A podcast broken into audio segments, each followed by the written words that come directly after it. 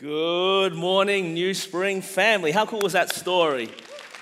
Man, we, uh, we are so glad that you took time this weekend to come and hang out with us at NewSpring Church. My name is Dan Lian. I'm on the teaching team here, and, and we want you to know that you are so loved, you're so valued uh, especially if you're a new person. I meet new people all the time who have just joined the fam. And, and uh, so, on all of our campuses, if you're like kind of a part of the family, I want you to put your hands together for all the people who are visiting for the first time. Good seeing you. We really hope and pray that you feel at home. Seriously, kick off your shoes, look around the fridge later. Uh, whatever is mine is yours. Um, we are uh, a church that uh, wants to see everyone, everywhere in an everyday relationship with Jesus. And, and we are so glad that uh, over the last couple of weeks, as we've dived into this men series, we've engaged in a conversation specifically, first and foremost, for men, but everyone has been drawn into the application that has helped us live that out more. That's what we've been doing. We've been in the middle of a, a men series, and it's about men interacting with Jesus. And I hope and pray that all of us, man, woman, and child, we have learned something over the last couple of weeks about the decisions that we make. Uh, that's the truth that we've been gathering around. That it's our decisions, not our intentions, that determine our destination. Uh, it's been said that the path to destruction has, is paved with, with good intentions. And, and I know for all of us in this room, we all have good intentions. We want to we wanna eat better. We want to exercise better. We want to drink more water. We want to we wanna rest better. But the reality is, come on, how many of you know sometimes our intentions don't always flow into application? Well, well here's the reality it's not our intentions that create a beautiful, God glorifying destiny, it is our good decisions. Come on, smile. That's really good news. That means no matter who you are or where you're at, you get a decision today to make. You can make a good decision today that'll help you walk towards a greater future. Come on, a decision today that'll help you live your life the way God has designed you to live it. Come on. In the book of Proverbs, chapter 14, verse 12, it talks about there's a way that appears right to everybody, but in the end it leads to death. I want you to know, in the same breath, there is a way that leads to life, and it's the end of a whole bunch of good decisions. This is really good because for some people in this room, they think that their good future has been disqualified already.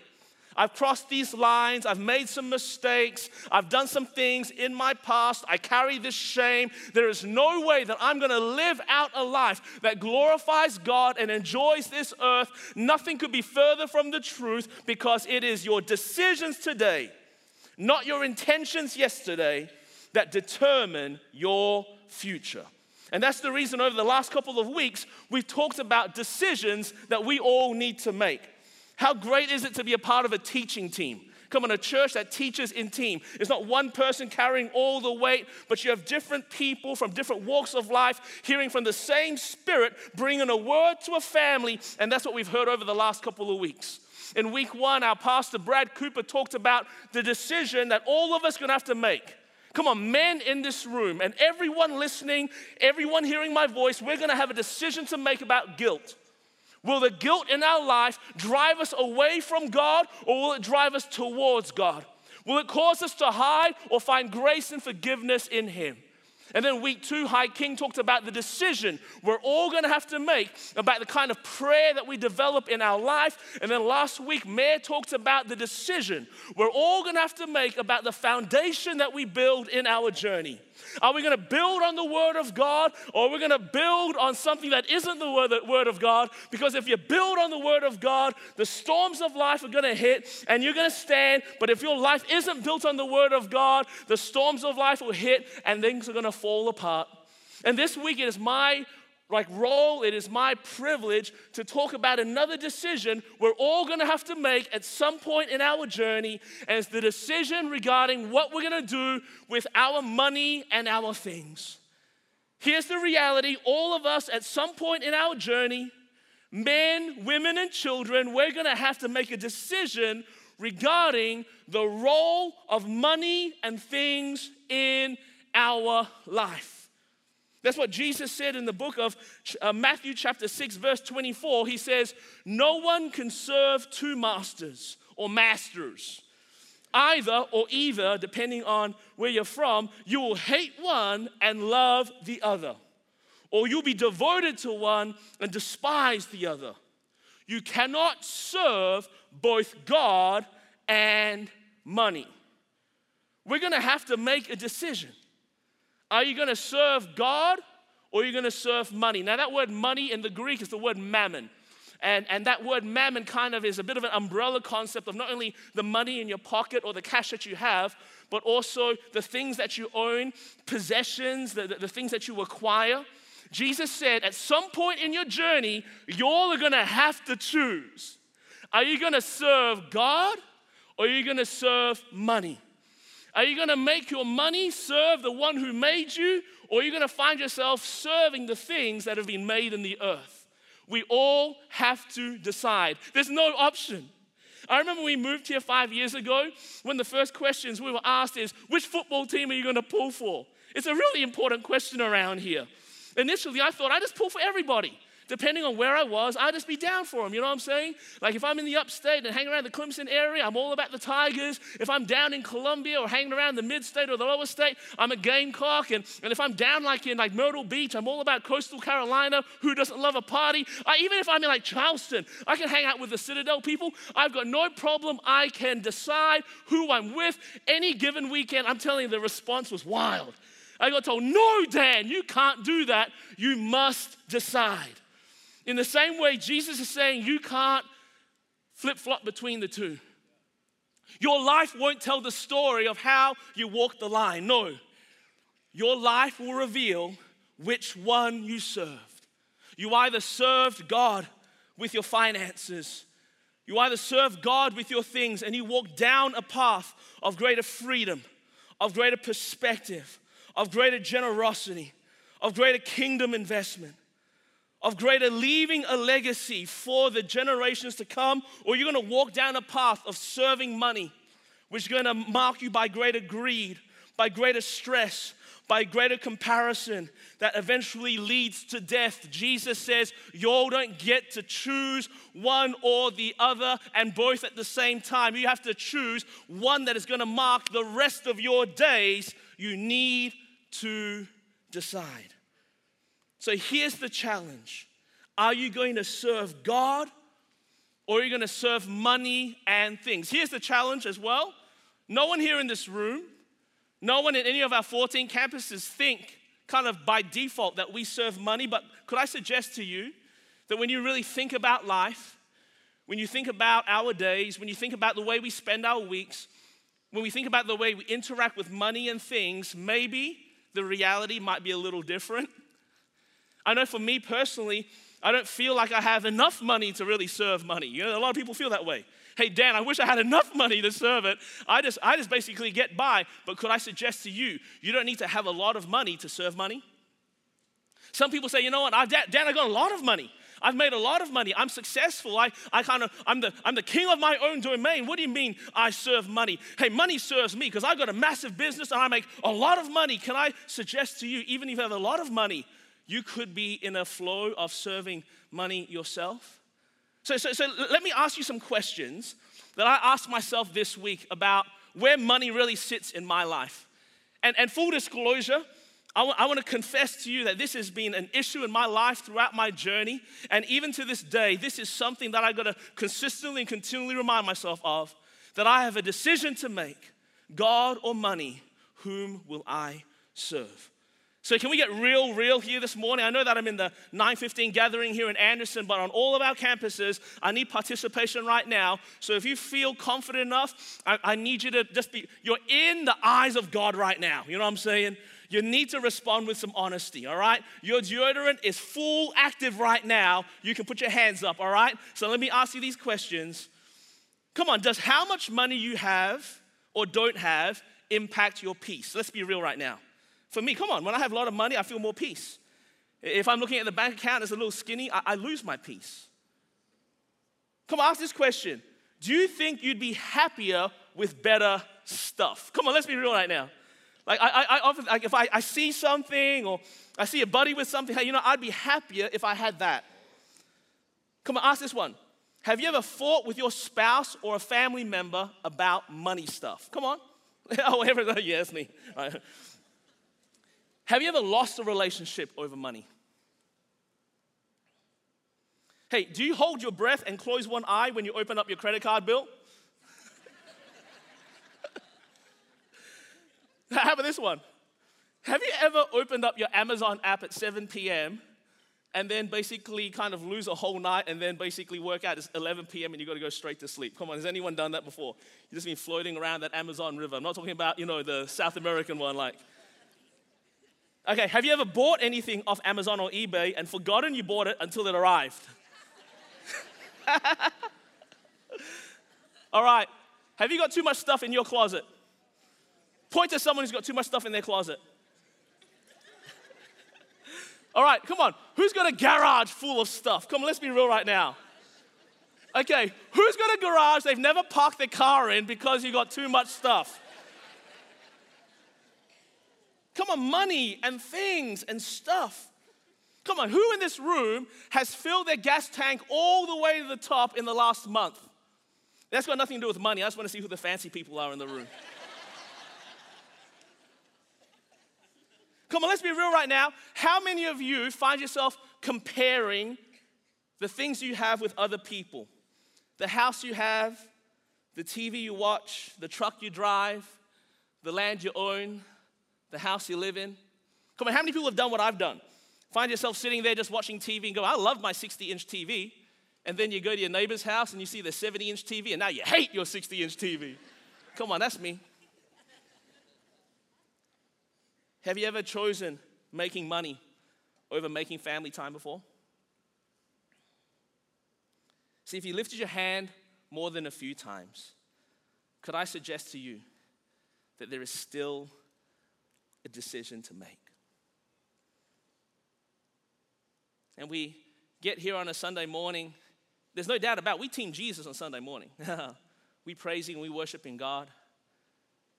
Hey, hey, no one rocked a I love money t shirt as they walked through the doors at NewSpring this morning. But the reality is, if you put your hands up more than a few times, you still have a decision to make.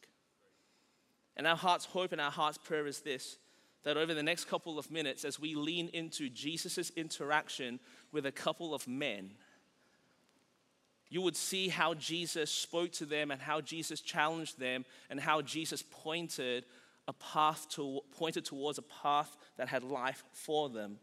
And I hope and pray that each and every single one of you, beginning with the men of our church, but everyone is invited to make this decision, you would leave today saying, you know what?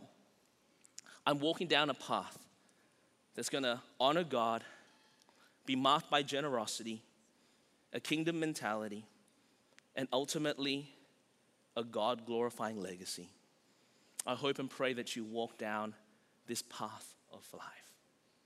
So, here are the two men that we're looking at. One was called a rich young ruler. He wasn't named, but his story was told multiple times in the Gospels. The second man we're going to look at is a man named Zacchaeus. And Zacchaeus, if you were brought up around Sunday school, was the little wee man that climbed the tree that day. Why you hate on Zacchaeus that way? You know what I'm saying? forevermore known as the little wee man. And I've taught about these two different characters before throughout the years, but what I had never noticed before is that these interactions happened on the same day. And the reason I've never seen this before is because historically, as a preacher, uh, I've lent into the Mark chapter 10 telling of the rich young ruler story and the Luke 19 telling of the Zacchaeus story.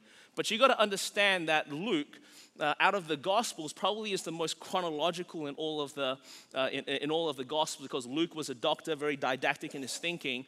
The way that Luke records it, he actually shows the rich young ruler in Luke chapter 18, and it's a part of a day in Jesus' life. You see, in chapter 17, you'll see Jesus going down south from the Galilee region towards Jerusalem. And on the way, he has a couple of conversations. And in Luke chapter 18, you'll see this conversation with this rich young ruler. The Bible talks about how he's going down towards Jerusalem. He's kind of heading towards Jericho.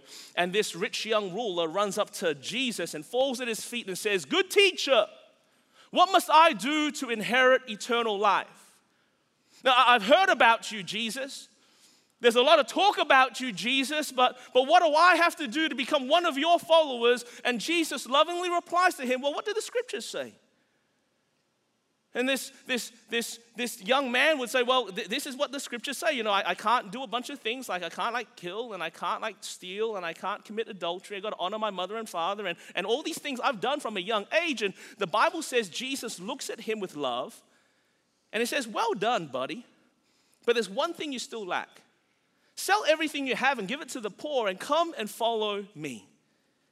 And the Bible says that at this command, this rich young ruler's face fell because he was a man with great wealth. Jesus wanted to have a relationship with him. Jesus wanted to go on a journey with him, but he couldn't pay the price. And he walked away sad. Fast forward a couple of hours in Luke chapter 19, and you can read these stories in your own time throughout the course of the week. I'm pretty sure they're in the NewSpring app. But in Luke chapter 19, you'll see a couple of hours later, Jesus is now entering Jericho, and there's another man who runs up to come and find Jesus. But instead of falling at Jesus' feet, here's a little guy named Zacchaeus who runs up and climbs a tree to have a look at Jesus walk by. The Bible says Jesus comes up to this tree and says, Hey, Zacchaeus, come on down. I need to stay at your house today. Or, in other words, I want to have a relationship with you. And so they both go to Zacchaeus' house and they're hanging out, and the religious leaders start muttering to one another, Who's this Jesus guy? And why is he hanging out with Zacchaeus? He's a tax collector, he's a traitor and a thief. He's someone who collects taxes on behalf of Rome from God's people. Why is Jesus hanging out with him? But Jesus doesn't love us in response to our loveliness. Jesus loves us because that's who he is. He can't help himself. And this love transforms Zacchaeus' heart as he stands up in the dinner party and says, You know what? Half of all my possessions I sell and I'm giving it to the poor. And if I have ripped anyone off, which is everybody, I'm going to give them back four times the amount. The picture of life and freedom and transformation. Here are three things that I want you to get out of these two men's stories that I believe that if we make decisions to do this every single day, come on, men in the room, come on, women in the room, come on, college students in the room, come on, retirees in the room. If we make these decisions every single day, it'll walk us down a path of greater life, greater freedom, greater kingdom investment, and greater legacy. Here are the three decisions that were made. First of all, the decision was made to give full access to Jesus. You got to understand, all of this talk about money and things isn't really about money and things. This isn't about your assets, it's about God's access into all of your life. In verse 22, Jesus is telling this guy, I just want to hang out with you. Come and follow me. In chapter 19, verse 5, he's saying to Zacchaeus, I must stay at your house. God's motivation isn't to hate on the things that you have God's message is this I hate it when things have you because I want all of your heart. I want all of your life because, son, because, daughter, there's so much we could do together if you trust me with everything. This talk is not about necessarily money and things. This is about Jesus finally gaining full access to every part of our lives. I know for me, I find it really easy on a Sunday to worship God, but when it comes to my bank account, it's a little harder to worship Him. You know what I'm saying? I find that I'm really generous with my with my hugs and, and my high fives, you know what I'm saying? But sometimes I'm not as generous with the money in my pocket. This is not about assets. This is about access. And Jesus wants all of it. Come, Peyton, this, you're a young man. One day you're going to find yourself a pretty young lady and uh, you're going to, you know, date her right, court her right. And then one day you're gonna find yourself, you'll be walking down that aisle, you know what I'm saying? It's gonna be like a good day. You'll be just like walking down, and you'll be like, she'll be like sweating, and she's gonna be like beautiful, and you're gonna like you're gonna you're gonna get married, and you're gonna go to like a Caribbean island for your honeymoon because that's the pressure on young people nowadays. You know what I'm saying? You can't go anywhere cheap because you got to Instagram the whole thing. You know what I'm saying? And so you're gonna go to Aruba, and you're gonna come back from your honeymoon, and you're gonna grab your wife, and you're gonna move into your first house. And before you enter that house, you're gonna lift her up, and you're gonna step across that threshold. Just imagine you married a young lady, and the first thing you notice in this house that you have together is that half of the rooms were locked to you. And you ask the question, hey, babe, like, why are these rooms locked? And she says to you, oh, don't worry about it, it's just my stuff. Now, after a week, you kind of get a little bit concerned, you know what I'm saying? After a month, if there were still locked rooms in this house, you'd ask this question What's in there? Who's in there? You know what I'm saying? We are the bride of Christ. And every single time we deny access to Jesus, to these things, just like a newlywed going, What's going on? I thought I was marrying every part of you. Just as a young man would, ha- would have a broken heart, come on, so Jesus has a broken heart when he sees us go through life, come on, holding on, locking out, preventing access. All Jesus wanted was full access to every part of the rich young ruler's life and of Zacchaeus' life. And that's what he wants from you. He's not hating on things, he just hates it when things have you. The second thing that happens here is the decision was made to push money around. I like to use the term to boss money, to boss money around. Jesus is making it clear. If you want to walk down this life towards, walk down this path towards life and freedom and, and generosity and, and kingdom investment and legacy, at some point in your journey, you're gonna have to learn how to master and boss your money and your things because ultimately, it doesn't matter what you say with your lips, the master in your life is revealed in your days. And if you can't learn how to boss your things around, boss your money around, it'll eventually turn around and boss you around. That's why he's saying here uh, to the rich young ruler in verse 22 hey, sell everything you have it wasn't a command that he made to every single person who interacted with Jesus, but he understood for this young man, this is what he needed to do. He needs at some point in his journey draw a line and say, you know what, I'm gonna boss finances around. That's why he says in chapter 19 and verse 8, this is where, this is where um, Zacchaeus stands up and goes, Here and now I give. Or in other words, I'm not getting prompted, I am going to boss my money around because that's what hanging out with Jesus does to me. When you learn how to boss your money around, I'm telling you, you start taking steps towards freedom in this space in your life. Because ultimately, I don't care who you say is the master, who is master in your journey is revealed in your life. I remember years ago, we were in Malaysia with my extended family uh, for a vacation. We used to go there a lot during the summertime, and my son Josiah was four at that age, all right, at that stage. And we're hanging out with my uncle in his house, and he kind of lived in a rural part of Malaysia. And, and a big part of Malaysian culture is that most houses have house help. Okay, it's like kind of someone who works in the house. Um, they're called servants in that culture. The Malay word for it is hambu. Okay, so when you hear the word hambu, it's basically I'm calling a servant. And my son took way too naturally to the calling of a servant. like he'd be four years old and he's sitting on the couch and hambu, bring me a drink. Hambu, I'm hungry, bring me some food. Hambu, where are my shoes? Hambu, I want to go for a swim. And it was kind of cute because Josiah was like kind of embracing Malaysian culture. Anyway, a couple of weeks later, we get back to Australia. Holiday and vacation time is over. I'm sitting on the couch. Josiah's sitting next to me. Krista's in the kitchen. And Josiah just yells out sweetly, Hambu, bring me a sandwich. I looked at Josiah. It was so good knowing you, buddy. Like, it was a great four years, champ. I'll always remember you. You'll always be my first son. I remember my wife's face. and my wife wasn't going to be my kid's servant. No, you four year old, you get up here, you're making everyone sandwiches in the house.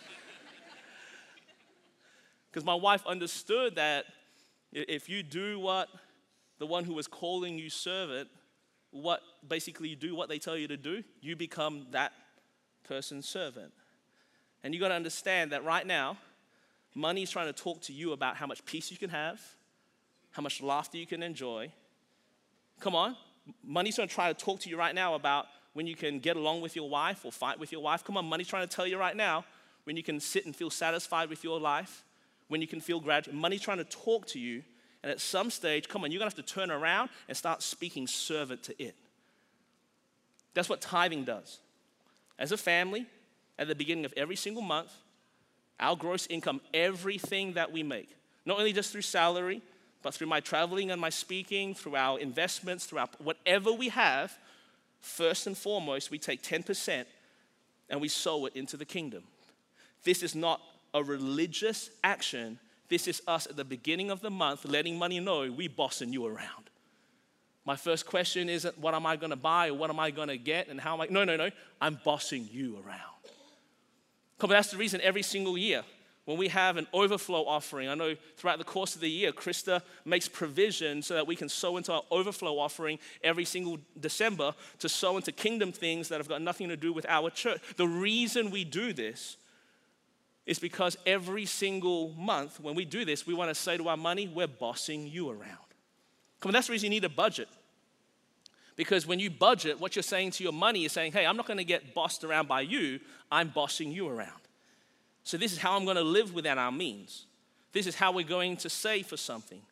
This is how we're going to not find ourselves in a paycheck to paycheck situation. Why? Because, come on, you are bossing money around. Come on. Every single time you sit there and you're so happy with your 2019 F 250 truck, you driving around, but then you see your buddy roll up to that breakfast with a brand new F 250 truck, costs like $422 to drive to church in the morning. You know what I'm saying? Every single time you say, No, you know what? I'm not going to covet. Come on, I'm not going to like compare. I'm going to be grateful. I'm going to say, Thank you, God, for giving me a car that gets me from point A through to point B. I don't need to now manically think about how I can get the same kind of truck as my buddy. You know what I'm saying? No, no, no. I am pushing money around. And I promise you this if you make a decision a day to start pushing your money around, before you know it, you are its master. And it'll serve you as you serve God. Can someone say a good amen to that? Push your money around. Boss your money around. A decision was made to give full access to Jesus. A decision was made to boss money and things around. And thirdly and lastly, at some point you're going to decide to hear Jesus and do what he says. In verse 23, this rich young ruler was very clearly commanded by Jesus to sell everything that he had and to give it to the poor. The reason he couldn't do it is because he didn't understand what Jesus had on offer.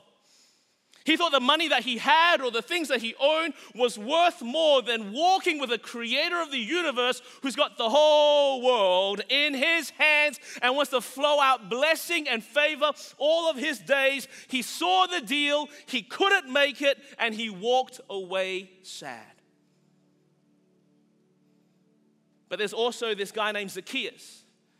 And hanging out with Jesus, he's overwhelmed by his presence. And somehow he was stirred to stand up and say, Half of the stuff I own, I give it away. And from this day forward, you're going to know me as a kingdom honest man because if I've ripped anyone off, I'm paying him back four times the amount. And for all of my days, you're going to see Jesus alive in the way that I interact with my money. Listen to Jesus and do what he says.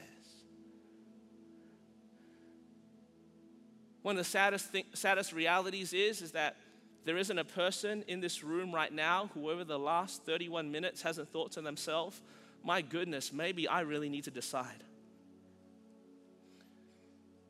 There isn't a person who hasn't heard Jesus in some way, shape, or form there isn't a person who wasn't freaked out that Jesus speaks with a cool Asian Australian accent.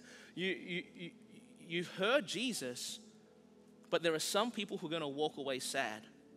Honestly, because you're going, you know what? That price is too high. I like keeping control on that room of my life. I, don't have enough money to, to give away. I, I like holding on to my things.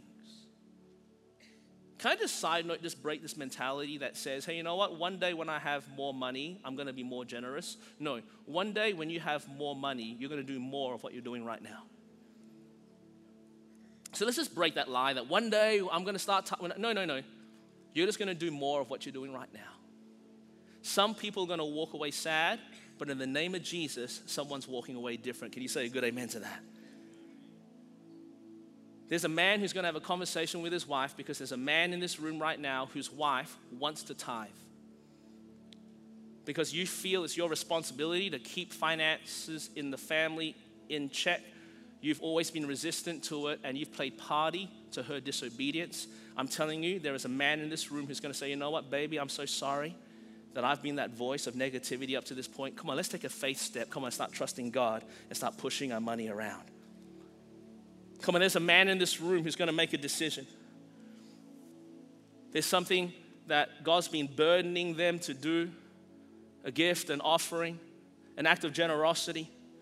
Even in the last couple of weeks, we've been talking about as a church the miracle that God has worked to get us out of so much debt, and we've got a little bit of debt still to go. And I'm telling you now, what God has done in the first couple of months of this year has been nothing short of miraculous. But God's been speaking to you about being a part of the miracle, but you've been fighting that voice. You're going to stop fighting that voice. Come on, you're going to take a faith step, and you're going to see your money bossed around, and you walk away with greater freedom. I'm speaking it out in the name of Jesus. What is he saying to you? And what are you going to do about it? I just want your freedom. God doesn't hate things, He just hates it when these things have you. So get free. Boss your money around. Last Sunday, I got a friend of mine who plays on the PGA Tour. A lot of you know, women in the room just switched off and said, I don't, another golf story, great. Um, but, but, but this is cool. I got a buddy of mine, he's actually the brother of one of our staff members. And without going too deeply into it, he effectively lost his job as a professional golfer, and he had an opportunity to win his card or his job back last weekend. And he led all day on Thursday, led all day on Friday, led all day on Saturday, led most of Sunday and he got caught right at the end and he came second. With coming second and not winning first place, he, he literally lost a job worth millions of dollars a year and literally with a putt lost about $400,000. He's inconsolable. So he steps off the course and before he was ready, they thrust the camera into his face and asked him some questions. He broke down with emotion. But after a couple of minutes, he gathered himself and he made this statement I was journaling this morning and I already knew that nothing I could make today, no job I could get, would change the things that are most important to me my God and my family. And I asked this question in the same situation, would I find myself? Come on, with that kind of freedom. To say, you know what, money and things will not define me or direct me or decide whether or not I have peace. I'm on that journey. I invite you onto this journey too. Can someone say a good amen to that? So, on every single campus, as we wrap up our time, we're going to do something simple. We're going to sing a song called Reign Above It All. I'm going to invite our ministry teams to get to their positions and everyone in our campuses to stand to their feet right now. And in this last minute, we're going to make some decisions. Come on, turn to your neighbor and say, We've got a decision to make. Go on, turn to your neighbors. We got a decision to make. No, seriously, I need, you to, I need someone to turn to someone and say, hey, you need to just make a decision. Come on, you need to make a decision. Come on. When we tell Jesus to reign above everything, we're making a decision to say, you know what? Money and things will no longer define me, direct me, or decide whether or not I have peace. Come on, when we make decisions in this space, we walk into greater freedom. So, what has Jesus said to you? And what are you going to do about it? I want you to reflect on these questions as we worship. But specifically, with every eye open and every head raised and everyone looking around in a judgmental manner. If you know there's some more freedom you need in this finance kind of stuff area, can you just lift your hand right now? If you need more freedom, come on, on every single campus. If you need more freedom in this area, come on, if you know that you need to hear what Jesus is saying and do something, come on, put your hand up. See? Keep them up. Jesus, you tell us that you oppose the proud, but you give grace to the humble. There's nothing as humbling as lifting our hands in lit rooms. So help us by your Spirit, not only be hearers of the word, but doers of the word. In Jesus' name. And everybody said, Amen.